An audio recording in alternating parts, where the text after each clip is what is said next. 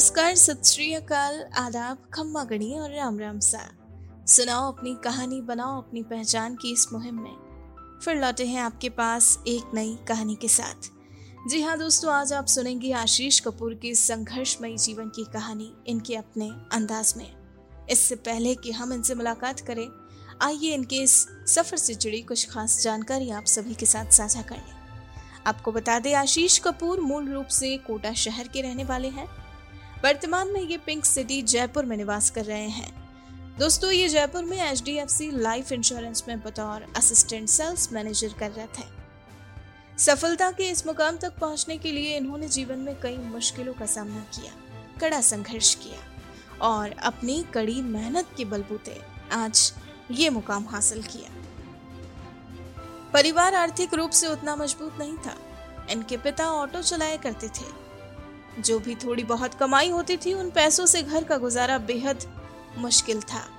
जी हाँ दोस्तों, लेकिन फिर भी इन्हें पढ़ाने और इनके सभी सपने पूरे करने के लिए इनका परिवार हर तरह की कीमत चुकाने को तैयार था।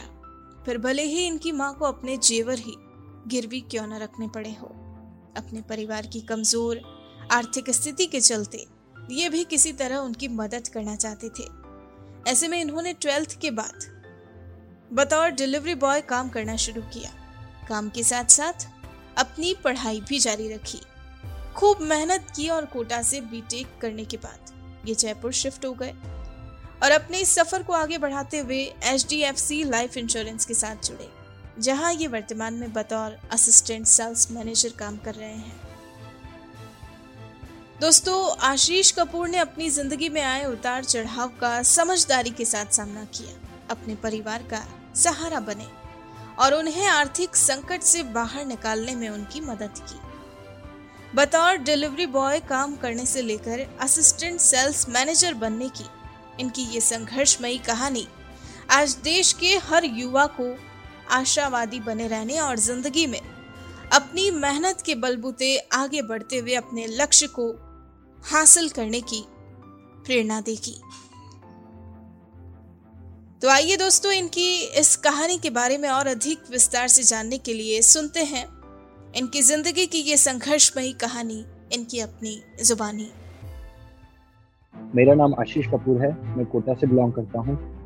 करेंटली मैं जयपुर में रह रहा हूँ। मैं H D F C life insurance में as assistant sales manager job कर रहा हूँ। और मैंने अपना ग्रेजुएशन कोटा से कंप्लीट किया। स्टार्टिंग से ही मुझे जॉब करना था बिकॉज़ मेरे पापा ऑटो चलाते हैं तो फैमिली का इनकम सोर्स इतना अच्छा नहीं था बट मुझे हायर स्टडीज़ के लिए क्योंकि खर्चा ज़्यादा होता है तो मेरे को जॉब स्टार्टिंग से करनी थी तो आफ्टर ट्वेल्थ मैंने बीटेक में ज्वाइन किया जयपुर कुछ सर्कमस्टेंसेस ऐसे थे कि फिर मेरे को दोबारा कोटा आना पड़ा, पर मैंने तब सोच लिया कि अब पैसा खराब हुआ है तो दोबारा से अपनी फैमिली को स्टेबल करने के लिए मुझे जॉब करनी पड़ेगी। तो मैंने एक होटल पे डिलीवरी बॉय की तरह आ, काम किया। उसके बाद मैंने वहाँ से मतलब उसके साथ साथ अपनी पढ़ाई कंटिन्यू रखी। फिर मैंने पॉलिटेक्निक में एडमिशन लिया कोटा में ही। फिर उसके बाद हमारी कॉलेज में प्लेसमेंट के लिए आईसीआईसी पोटेंशियल आया था तो उनसे मेरी बात हुई कि सर की मुझे जॉब चाहिए। उन्होंने बोला नहीं सिर्फ़ एमबीए के लिए ही है। मैंने कहा सर स्किल्स मैटर करती है तो आप अगर एक बार आप मेरे को एक चांस दे के देखें शायद आपको कुछ लगे कि मैं उसके लिए हूँ तो उन्होंने कहा कि बिल्कुल ठीक है, आप ट्राई करो। तो फिर मैं जीडी और पीआई राउंड के लिए बैठा। तो वो क्लियर हो गया तो उसके बाद मैंने अपना बी स्टार्ट किया। बी और मेरा जो जॉब था जॉब का जर्नी स्टार्ट हुआ। जॉब मेरे लिए थोड़ा सा डिफ़िकल्ट रहा बिकॉज़ मेरा टेक्निकल बैकग्राउंड था। टेक्निकल से नॉन टेक्निकल में जाना थोड़ा सा डिफ़िकल्ट था मेरे लिए भी बिकॉज़ बट मेरे को अच्छे लोग मिले, अच्छे लोगों ने साथ दिया। फिर धीरे धीरे बढ़ता गया। फिर ऐसे करते करते मेरा बी टेक कंप्लीट हुआ। साढ़े तीन साल मैंने अपना जॉब के साथ अपना बीटेक कंप्लीट किया। उसके बाद मैं जयपुर शिफ्ट हो गया। जयपुर में मेरे को अच्छी पोजीशन मिली। मैं एच डी लाइफ इंश्योरेंस में शिफ्ट हुआ। फिर वहाँ पे मुझे as a assistant sales manager अभी मैं करंटली वर्क करता हूँ। लाइफ में चैलेंजेस तो बहुत तरह के आए क्योंकि ऐसा कभी कभी होता था कि सुबह एग्ज़ाम है और दिन में ऑफ़िस कंप्लीट करना है। तो बहुत सारा ऐसा मतलब बहुत ज़्यादा एक्टिव शेड्यूल हो जाता उसके बाद मेरे को ये था कि इससे कुछ नहीं होने वाला एक स्टेबल जॉब ठीक है जॉब है बहुत अच्छी बात है। बट कहीं ना कहीं हायर जॉब के लिए हायर स्टडीज़ के लिए मेहनत तो और करनी पड़ेगी। तो जॉब और स्टडी के अलावा मतलब जो मेरा बीटेक का प्रिपरेशन था मैंने अपना आ, मतलब कॉम्पिटिटिव एग्ज़ाम्स के लिए भी as a like CAT XAT और इनके लिए भी मैंने अपना प्रिपरेशन चालू रखा शुरू से ही। कि मैंने कहीं पे भी वो छोड़ा नहीं। क्योंकि मुझे पता है कि एक टाइम बाद बीटेक के बाद क्या? कहीं ना कहीं अगर आपको हायर लेवल पे जाना है क्योंकि वो मुझे समझ में आ गया था कॉर्पोरेट वर्ल्ड को देख के समझ में आ गया कि नहीं, इससे तो नहीं काम चलेगा। तो मैंने अपना तो ये मेरा ये रहता था, मैं सुबह मतलब छः बजे उठ जाता था, सात बजे मेरा क्लास मतलब क्लास रहता था, सात से दस क्लास करता था, दस से साढ़े छः ऑफ़िस फिर सात से नौ, साढ़े नौ, दस बजे तक लाइब्रेरी तो मेरा ये डेली बहुत ज़्यादा मतलब हेक्टिक शेड्यूल रहता था। बट अप एंड डाउन आए बट मेरा जो डिटर्मिनेशन था वो बिल्कुल साम है। मतलब अभी भी वो वैसा एज इट इज़ ही चलता है। तो मैंने कहीं भी उसको डाउन नहीं होने दिया। तो बस जो मोटिवेशन है वो इतना हाई होना चाहिए कि आपकी चीज़ों को, आपके सामने जो स्टिकल्स आ रहे हैं, आप उनको इजीली पार कर सकते तो मेरा तो यही मानना है कि अप एंड डाउन आएँगे, उनका काम है। हमें उनको फॉर्मली उनका सामना करना है और उनको बिल्कुल हराना है, बिल्कुल जैसे भी, जो भी परेशानी आ रही है। मेरी लाइफ का रोल मॉडल जो मैं सबसे ज़्यादा मानता हूँ, वो मेरी माँ को मानता हूँ। क्योंकि उन्होंने जितनी मेहनत करी है ना, मुझे नहीं लगता कि और कोई रोल मॉडल से कंपेयर करके शायद, क्योंकि वो उनको मैंने घर में शुरू से देखा है। वो बचपन से ही उन्होंने काम किया है। इनफैक्ट उन्होंने जो अपना ग्रेजुएशन जो हायर स्टडीज़ है मतलब ट्वेल्थ तक भी उन्होंने शादी के बाद कंप्लीट करी। उसके बाद वेन शी वॉज़ प्रेगनेंट तो वो मतलब बहुत दूर तक का सफ़र मतलब जब वो सेवन टू एट मंथ भी प्रेगनेंट थी, वो मतलब जब मैं था उनके पेट में तो वो मुझे लेके अपनी नर्सिंग कंप्लीट करने जाती थी। तो मतलब और वो भी साइकिल से। तो मतलब मुझे और किसी मोटिवेशन फैक्टर की ज़रूरत ही नहीं। वो मोटिवेशन इतना बड़ा है मेरी लाइफ में, क्योंकि मैंने शुरू से उनको मेहनत करते हुए देखा है। एक एक चीज़ के लिए एक एक जगह मेहनत करते हुए देखा। तो इतना बड़ा मोटिवेशन फैक्टर मेरी लाइफ में है तो वही मेरे लिए सबसे बड़ा कि मेरे को उनके लिए करना है। जो करना है, ये सारी खुशियाँ उनको देने बिकॉज़ उनका पूरा लाइफ इसी चीज़ में चला गया, मुझे बनाने। तो अगर मेरा कोई अच्छा समय आएगा तो वो उनके लिए आना चाहिए। तो ये मेरे लाइफ का सबसे बड़ा motivation factor according to me education हर चीज़ की फाउंडेशन है। अगर हम नीव पे जाएँगे, किसी भी चीज़ की नीव की बात करें तो एजुकेशन सबसे ज़्यादा ज़रूरी है। बिकॉज़ मैंने एजुकेशन प्लस एक्सपीरियंस दोनों चीज़ें ऑब्ज़र्व की। तो एक्सपीरियंस ठीक है एक्सपीरियंस एक जगह पे काम आता है। पर अगर आपका एजुकेशन अच्छा नहीं है तो अगर आपने टेंथ पढ़ी हुई है तो आपका एक्सपीरियंस उस हिसाब से होगा। फिर आपको सात हज़ार, आठ हज़ार की नौकरी मिलेगी, उस टाइप का एक्सपीरियंस आपको लाइफ में होगा। बट अगर आपका education I M I T level का है तो आपको एक्सपीरियंस जब आप करोगे तो एक्सपीरियंस सेकेंडरी थिंग है। मेनली जो थिंग है, जो सबसे फ़र्स्ट चीज़ आएगी, वो आएगी एजुकेशन आपका जैसा एजुकेशन होगा लाइफ में एक्सपीरियंस वैसा ही होगा। तो एज एन हम कंपेयर करें तो एक इलेक्ट्रिकल इंजीनियर होता है, एक मिस्त्री होता है। मिस्त्री को नॉलेज ज़्यादा रहती है एक्सपीरियंस ज़्यादा होता है, हो सकता है बीस साल का भी, हो सकता है, हो सकता है पच्चीस साल तो एक चार साल का जो इंसान बीटेक करता है, उसको जो बुक्स की नॉलेज होती है, वो कहीं अप्लाई नहीं होती। पर अगर हम देखें कि कहीं ना कहीं वो ज़्यादा उससे पैकेज कमाता है, वो ज़्यादा उससे सैलरी करता है तो experience matter sometimes but education plus experience ये best combination according to me basically मेरा जो जॉब है, एक तरह से हम लोग इंश्योरेंस इन्वेस्टमेंट्स यूली प्लान्स थोड़ा मार्केट रिलेटेड स्ट्रेटेजीज इन सब चीज़ों में डील करते हैं। तो एज पर मी मतलब मेरा फैमिली बैकग्राउंड ऐसा नहीं रहा कि हमने कभी कुछ इन्वेस्टमेंट्स किए हों। तो मेरे लिए बिल्कुल सब कुछ न्यू था। बिकॉज़ क्योंकि शुरू से ऐसा तो मतलब दिन अब काम चल जाए, वो बहुत बड़ी बात होती थी। तो इन्वेस्टमेंट तो बहुत ज़्यादा कुछ नहीं छोटा मोटा अगर कर दे दिया तो कभी एफ़ या कुछ L I C type but जब मैंने इतना बड़ा जो मार्केट देखा कि लोग कितना इन्वेस्टमेंट करते हैं लोगों से मिलना, क्योंकि हमें डेली दो से तीन क्लाइंट से नई मीटिंग होती थी, उनको किसी प्लान के रिगार्डिंग कुछ क्वेरीज होती थी, उनका बेसिक उनका जितना उनका एक्सपेंसेस हो रहे हैं, क्या सेविंग्स हो रही है सेविंग्स का परसेंटेज क्या है, उसको क्या रिटर्न बेटर कहाँ आ सकता है तो ये सब जब एनालाइज आप करते हो ना तो एक तरह से आपको भी उनके जैसा फील होने लग जाता है कि जैसा आप, जिनके साथ आप रहते हो, जिनसे आप बात करते हो तो एक तरह से वो मेरे लिए सबसे बड़ा फैक्टर था कि मेरी जॉब से जो मुझे मिला, वो मेरा नॉलेज है, कि मतलब मुझे लोगों के साथ बात करना कॉन्फिडेंस तो शुरू से था, पर इस जॉब के बाद कॉन्फिडेंस नेक्स्ट लेवल पे पहुँच गया, क्योंकि हर इंसान नया होता था, हर इंसान की क्वेरी नहीं होती थी, कोई इंसान सेटिस्फाइड होता था, कोई नॉट सेटिस्फाइड होता था तो उसको किस तरह से, क्या उसके क्वेरीज है, उसको सुनना कैसे? सबसे बड़ी बात प्रॉब्लम सॉल्यूशन सॉल्यूशन आप किसी को प्रोवाइड कराओगे, तभी वो इंसान आपको, आपसे कन्विंस होगा। तो सबसे बड़ी बात है कि लोगों की सुनना, उसको समझना तो ये जो प्रोसीजर था, ये मेरी लाइफ का सबसे मेन इंपॉर्टेंट था, क्योंकि इससे मेरे को, पहले मेरे को सुनने की आदत नहीं थी।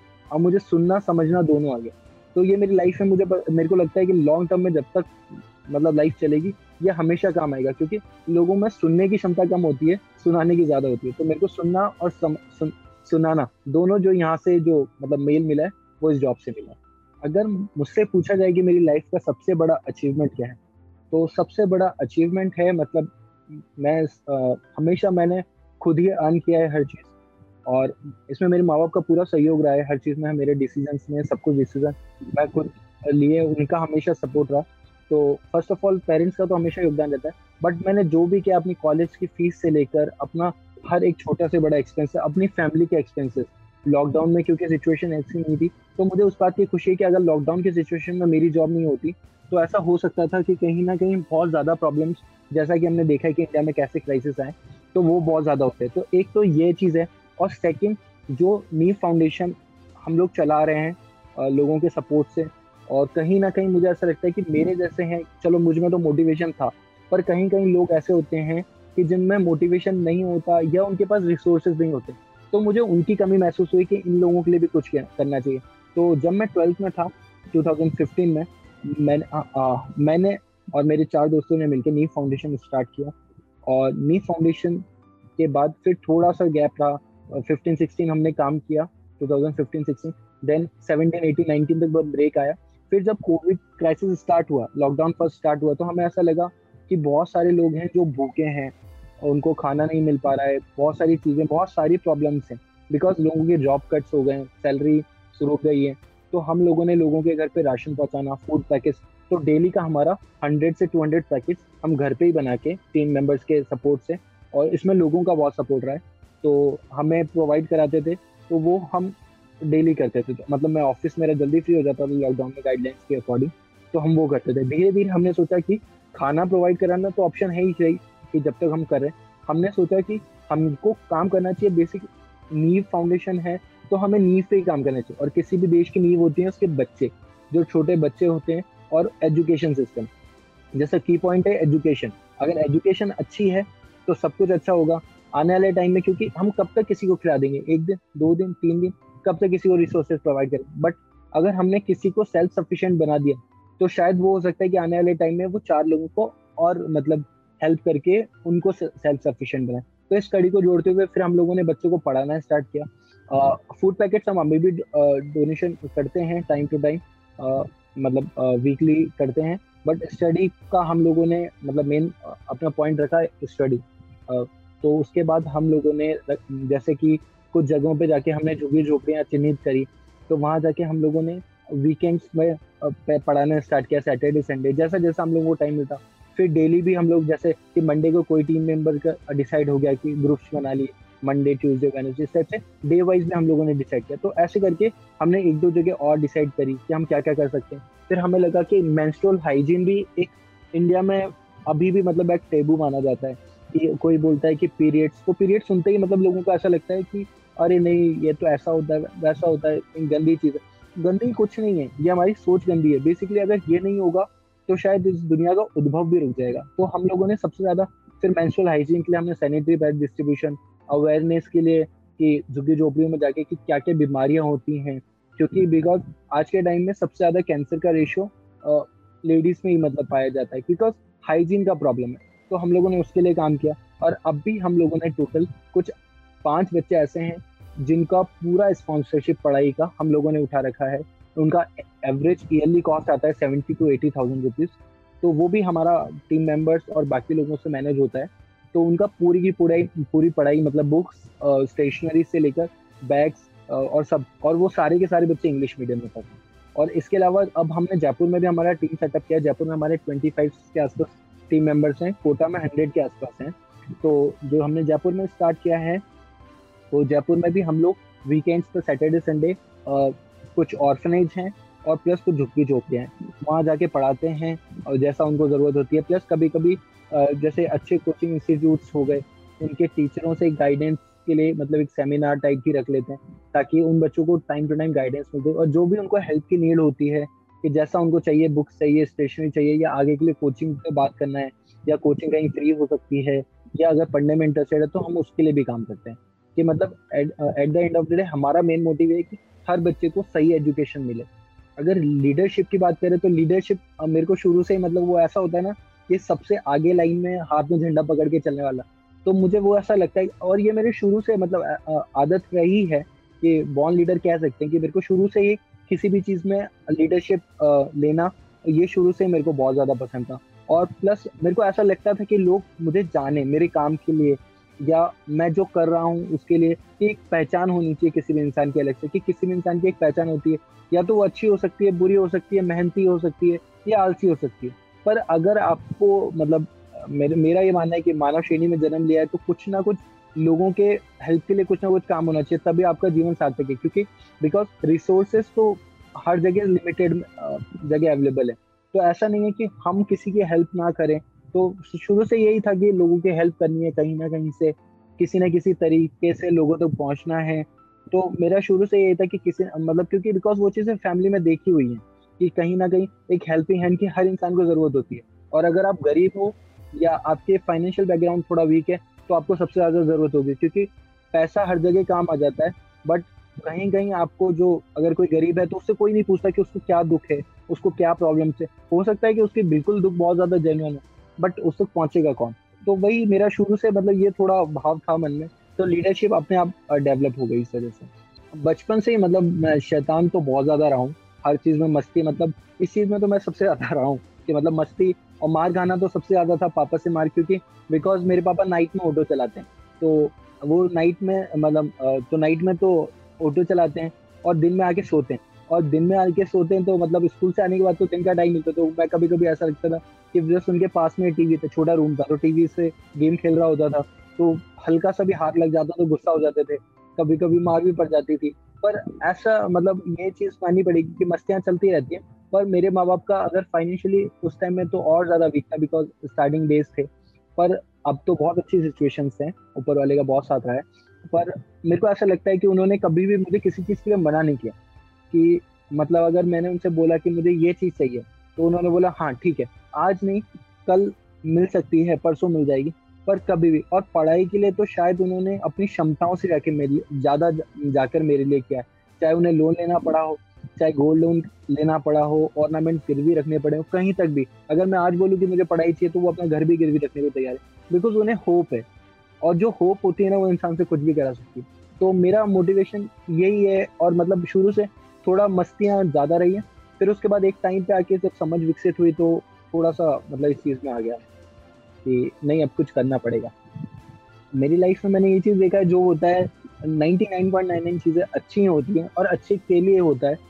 बट अगर मेरे को दोबारा डाल दें, ऐसा कुछ हो सकता है कि टाइम मशीन में डाल दें तो मेरा सबसे बड़ा अगर मैं कुछ चेंज करना चाहूँगा तो मैं अपना जो मैंने eighth ninth tenth eleven twelfth तक में जो मैंने मस्तियाँ की है, मैं उनको चेंज करके मेरा फोकस पढ़ाई की मतलब क्योंकि जितना मैं अब भी अपने लाइफ को लेके कंसर्न हूँ, उतना उस टाइम में नहीं था। बिकॉज़ सबसे बड़ी बात एनवायरमेंट में डिपेंड होता है कि मतलब था, उतना था कि हाँ लाइफ में कुछ करना है। बट इतना ज़्यादा नहीं था बिकॉज़ अगर उस टाइम में अभी मैं करता तो शायद आज मेरी पोजिशन बहुत अच्छी होती एज इन लाइक यूपीएससी हो सकता है वो कुछ गवर्नमेंट एग्ज़ाम्स हो सकते हैं कुछ अच्छी जगह अगर मैं मतलब उस टाइम से ही करता हुआ था तो अब भी मेरी सिचुएशन वो होती कि मैं किसी गवर्नमेंट एग्ज़ाम में होता आ, कुछ बहुत अच्छी जगह होता बेसिक ज़्यादा क्लियर होते तो मैं ज़्यादा लोगों को सर्व कर पाता। तो at the end of the day बात जो है वो सर्व करने से लेकर है कि मेरा जो लोगों तक पहुँचने का ज़रिया है वो बहुत ज़्यादा हो जाता मेरे पास कुछ पावर्स होती जैसे कि अगर गवर्नमेंट ऑफिशियल्स होता ऑफिशियल होता या किसी अच्छी जॉब प्रोफ़ाइल में होता तो मेरे पास एक मतलब एक किटी रहती कि ये मेरे को ये डोनेट करना है या मेरे पास पावर्स रहती कि मेरे को चलो गरीब की हेल्प करनी है तो किस तरह से? आज मुझे किसी और के पास जाना पड़ेगा कि हेल्प करने के लिए सर यहाँ ये प्रॉब्लम तो मैं, मेरे पास खुद वो प्रॉब्लम्स होती तो मैं लोगों के बीच में जाके सुनता कि हाँ ये प्रॉब्लम है तो इसका सॉल्यूशन हाथों हाथ एक कॉल पे हो जाता। तो वो थोड़ा बहुत जो बीच की कड़ी है ना, वो कड़ी उसी चीज़ से जुड़ सकती थी बस। आ, मेरे को डांस बहुत ज़्यादा पसंद है। डांस मैंने बहुत सारे अवार्ड जीते मतलब ट्वेल्थ तक तो डांस बहुत बहुत ज़्यादा किया है। मतलब एवरी ईयर मतलब कम से कम कम से कम पाँच से दस प्रोग्राम्स में पार्टिसिपेट लेते रहे एवरी और फिर उसके बाद कॉलेज में भी एक्टिवली पार्टिसिपेटेड था। पर उसके बाद जब अभी जॉब वॉब करा तो थोड़ा कम हो गया बट फिर भी अभी भी डांस करता हूँ। जिम फ्री हूँ। जिमिंग पसंद है एक्सरसाइज करना। बॉडी को शेप में रखना ताकि बेसिकली एक अंदर से खुशी मिलती है एक्सरसाइज करके मतलब बिकॉज़ इतना दिन हैक्टिक हो जाता है और इतने लंबे टाइम की सेटिंग हो जाती है तो मतलब तो बॉडी को भी रखना ज़्यादा अच्छा है। घूमना ट्रैकिंग करना मुझे बहुत ज़्यादा पसंद है। लास्ट ईयर अभी केदारनाथ ट्रैक किया Tungnath Madmaheshwar twenty one kilometre का ट्रैक था। तो ट्रैकिंग बहुत ज़्यादा पसंद है ट्रैवलिंग बहुत ज़्यादा पसंद है। तो मतलब ये कुछ अच्छे चीज़ें हैं जो मुझे बहुत ज़्यादा पसंद है हॉबीज़ कह सकते हैं इसको। ये पैंडेमिक जब स्टार्ट हुआ, हम सबको ऐसा लग रहा था कि चार दिन चलेगा, पाँच दिन चलेगा, पर ये पैंडेमिक बहुत लंबा चला। इसने हम सबको एक ऐसी लाइफ में लाके खड़ा कर दिया, ऐसी जगह लाके। कुछ सिचुएशन इतनी ज़्यादा वर्ष थी कि लोगों को घर से निकलने में भी डर लगने लग गया था कि नहीं, कि मतलब अब क्या होगा। कल का दिन भी नहीं पता होता था लोगों को, जिनके घर में कोविड पेशेंट्स थे, उनको नहीं पता। मुझे खुद को, हमारे पूरे एरिया में फ़र्स्ट टाइम मुझे कोविड हुआ था। तो एक अलग सा एहसास होता है कि नहीं फैमिली को चिंता होती है मैंने मतलब जो ऑब्ज़र्व किया कोविड के टाइम पे, कि लोगों ने एक दूसरे की बहुत मदद करी। मतलब जो मेरे आसपास मैंने देखा, लोगों ने फ़ूड पैकेट्स बांटने से लेकर ऑक्सीजन सिलेंडर से लेकर, सब चीज़ में लोगों की बहुत तो मुझे इससे ये पता पड़ा कि हमें कभी भी इस चीज़ का घमंड नहीं रखना चाहिए कि मुझे किसी की ज़रूरत नहीं है। बिकॉज़ कोविड में ऐसा भी देखा गया है कि जिन जिन के लोगों के पास दो दो सौ, पाँच पाँच सौ, हज़ार हज़ार फ्रेंड लिस्ट है जिनकी, उनके सिर्फ़ जब मौत हुई तो सिर्फ़ पाँच लोग हैं। दो लोग हैं, या कोई जो बहुत ज़्यादा करीबी है, वो भी नहीं आ पाए। तो हमें कभी भी इस बात का मतलब ऐसा नहीं रखना चाहिए कि मेरे पास तो पैसा है, या मेरे पास बहुत ज़्यादा बिज़नेस है, मुझे किसी की ज़रूरत नहीं है, मेरे पास इतने लोग हैं। हमेशा हमें डाउन टू अर्थ जाके लोगों की मदद करनी चाहिए बिकॉज़ हमें कब ज़रूरत पड़ेगी, हमें पता नहीं क्योंकि ऐसे ऐसे लोगों के अभी हम लोगों ने अब मतलब ब्लड अरेंजमेंट कराना कोविड के टाइम पे ऑक्सीजन सिलेंडर्स अरेंज कराना, लोगों की मदद करना कि जिसके लिए मतलब बहुत ज़्यादा हम सोच भी नहीं सकते कि इस इंसान को ज़रूरत पड़ सकती है क्योंकि उसके इतने सारे रिसोर्सेज थे, इतने सारी जान पहचान थी पर कहीं काम नहीं आया। तो हमें हमेशा हर इंसान से बिल्कुल झुक के मिलना चाहिए कि नहीं, शायद इस इंसान से भी मुझे काम पड़ सकता है, क्योंकि जिस इंसान से हमें काम पड़ता है ना, हम उस इंसान से सबसे अच्छे, बढ़िया तरीके से बात करते हैं। तो मेरा ये मानना है कि हमें हमेशा हर इंसान से ऐसे बात करनी चाहिए कि हाँ मुझे इस इंसान से काम पड़ सकता है। तो हमारी बात करने का वे तरीका चेंज हो जाएगा हमारी बात करने में बहुत ज़्यादा अलग से एक वो आ जाएगा। जब हमें लगता है ना कि हमें किसी की ज़रूरत नहीं है तो एक अहंकार की भावना आ जाती है। तो वो थोड़ा प्रॉब्लम क्रिएट कर देती है। और पेंडेमिक में जो अच्छी चीज़ें हुई, वो तो मैं मानता हूँ कि अच्छी चीज़ें हम देख सकते हैं। जैसे हर चीज़ ऑनलाइन हो गई है। आज के टाइम में लोगों को अपनी फैमिली के साथ टाइम ज़्यादा मिल रहा है। बहुत सारी सेविंग्स पड़ रही है। तो ये थोड़ा बहुत अच्छा है बट ये देश के लिए थोड़ा इसलिए खराब है क्योंकि जब सेविंग ज़्यादा होगी लिक्विडिटी कम होगी तो थोड़ा डाउनफॉल आएगा। बट बहुत सारी चीज़ें हैं जो कोविड के कोविड में मतलब जो लोग दूर रहते थे अपनी फैमिलीज़ के पास आ गए। फैमिलीज़ के क्लोज आने का टाइम मिला बहुत ज़्यादा। फैमिलीज़ के साथ बहुत क्वालिटी टाइम स्पेंड किया। तो, तो हर चीज़ के प्रॉज एंड कॉन्स तो होते ही हैं। तो ये उनमें से है। तो नुकसान तो ज़्यादा रहे हैं पर कुछ अच्छाइयाँ रही हैं तो उसको भी हम नेगलेक्ट नहीं कर सकते। आ, तो ये गाना मेरे सारे टीम मेंबर्स के लिए है या जिन लोगों ने भी मुझे सपोर्ट किया उनके लिए। और जो मुझे जानते हैं वो उनको अच्छे से पता है कि मेरी आवाज़ कैसी है। तो वो मुझे पता है कि मुझे माफ़ कर देंगे इस मेरी गलती के लिए। तो गाना स्टार्ट करता हूँ मधुबन खुशबू देता है, सागर सावन देता है, जीना उसका जीना है, जो औरों को जीवन देता है। सूरज न बन पाए तो क्या, बन के दीपक तू चलता चल। फूल मिले या मिले अंगारे? सच की राहों पे तू हमेशा चलता चल। प्यार दिलों को देता है, अशकों को दामन देता है। और जीना भी उसका ही जीना है, जो औरों को जीवन देता है। मेरे आ, मुझे जो लगता है कि किसी भी आप किसी भी मतलब फ़ील्ड ले सकते हैं आप कुछ भी मतलब एक तरह से कुछ भी ले सकते हैं। It can be study it can be your hobbies dance singing कुछ कुछ कुछ भी हो सकता है। बस आपको उस चीज़ से प्यार होना चाहिए। जिस दिन आपको उस चीज़ से प्यार हो गया ना आपको मुझे नहीं लगता कि आपको कोई भी इस दुनिया की ताकत उस चीज़ से रोक सकती है उस चीज़ को पाने से। बिकॉज़ क्या होता है जिस चीज़ को हम प्यार करते हैं ना उस चीज़ के पीछे हम पागल रहते हैं। एज लाइक गर्लफ्रेंड को ले लीजिए।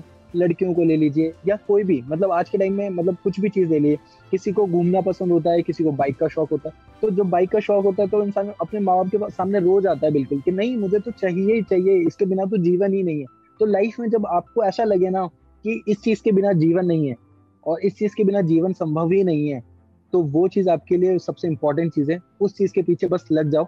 हर चीज़ को आप पालोगे, मेरा ये मानना है कि उसके अलावा कोई भी चीज़ नहीं, बस मतलब ये मान लो कि अगर इस चीज़ को नहीं मिली ना तो बस जीवन नहीं है मतलब। तो उस दिन, उसके पीछे आप ऐसी लगन लगाते रहेंगे ना, मैं खुद की बताता हूँ, मैं लाइफ में कभी एक से घंटे ज़्यादा पढ़ा है। आज मेरा study time twelve twelve hours हो जाता है। ये मतलब मैं कैसे अपने आप को मतलब मेरे को आज ऐसा लगता है कि मैं बहुत बड़ा सफ़र तय किया मेरे को लाइफ में मैथ्स कभी पसंद नहीं थी। मतलब ट्वेल्थ में मेरे मैथ्स में आठ मार्क्स थे। मतलब मेरा फाइव मार्क्स की ग्रेस थी। कि मैंने मैथ्स कभी पढ़ी ही नहीं। मुझे मैथ्स मतलब मैंने शुरू से भी एक सोचा कि मुझे पसंद है आज मुझे वही मैथ्स पढ़नी पड़ी मैं मैथ्स में वहाँ से भगा, पॉलिटेक्निक से भगा, मेरी बीटेक से भगा बट आज मुझे पढ़ना ही पड़ रहा है। तो मैं, मेरे को ऐसा लगता है कि लाइफ में हमें किसी चीज़ से भगना नहीं है। जो भी चीज़ है ना, उसका सामना करना है। लाइफ में सिर्फ़ एक ही टाइम आप कुछ कर सकते हो। लाइफ में जब आप मरते कि लाइफ में हर चीज़ से बस एक ही लास्ट ऑप्शन होगा, मरना। इसके पहले हम किसी और से मौत के आगे ही हार सकते हैं, मौत के अलावा हम किसी चीज़ से नहीं हार सकते। तो मुझे लगता है कि हमें हर चीज़, ज़्यादा से ज़्यादा क्या होगा? हम हार जाएँगे, एग्ज़ाम फेल हो जाएँगे, पर एटलीस्ट हमने दिया तो सही। हम, हमें मेहनत इतनी ज़्यादा होनी चाहिए कि हमें रिग्रेट नहीं हो। लाइफ में हमेशा हर चीज़ का कभी रिग्रेट नहीं होना चाहिए। मेहनत करी, बहुत अच्छी करी। हो गए फेल हो गए, दोबारा मेहनत करेंगे, दोबारा करेंगे, दोबारा फेल हुए, दोबारा करेंगे। कब तक सफलता हमसे दूर रहेगी? एक ना एक दिन तो पास आएगी। तो मेरा यही मानना है, अगर कोई इंसान बैंकिंग की प्रिपरेशन कर रहा है या एसएससी की प्रिपरेशन कर रहा है, किसी भी कैट की प्रिपरेशन कर रहा है तो पहले हमें ये देखना चाहिए, हमारे वीक पॉइंट्स क्या हैं? हमें पता होना चाहिए। बिकॉज़ जब तक हम हमारी गलतियों का अंदाज़ा हमें नहीं होगा ना, हम उन्हें सुधार नहीं सकते। अगर किसी ने बोला कि कि सामने वाला बंदा मोटा है, या सामने वाला पर्सन मोटा है, और वो बोलता है, नहीं, मेरे को तो कोई फ़र्क नहीं पड़ता, मैं मोटा होना ठीक हूँ। पर उसको पता होता है अंदर कि नहीं, मुझे इस पर काम करना चाहिए। बट जिस दिन उसको इस बात पर लग गई ना कि मैं मोटा हूँ तो वो दिन रात एक कर देगा पतला होने के लिए। तो वही लोग बोलेंगे कि वाह, ये इसे कहते हैं चेंज तो वही वाली बात है कि आपको जब तक बुरा नहीं लगे ना लाइफ में आपको बुरा लग रहा है ना, मैं मानता हूँ बहुत बढ़िया बात है। इससे अच्छी कोई बात ही नहीं हो सकती कि जिस दिन आपको बुरा लगना बंद हो गया ना तो आपकी ग्रोथ रुक जाएगी। आपने मेरी कहानी सुनी, इसके लिए भी मैं आपको धन्यवाद दे दूँ कि आपने इतना टाइम निकाला, मेरी कहानी सुनी। और अगर आप आशा करता हूँ कि आप इसी तरह की मोटिवेशन कहानियाँ सुनने के लिए क्यों, क्योंकि हर इंसान का एक अपना सफ़र होता है।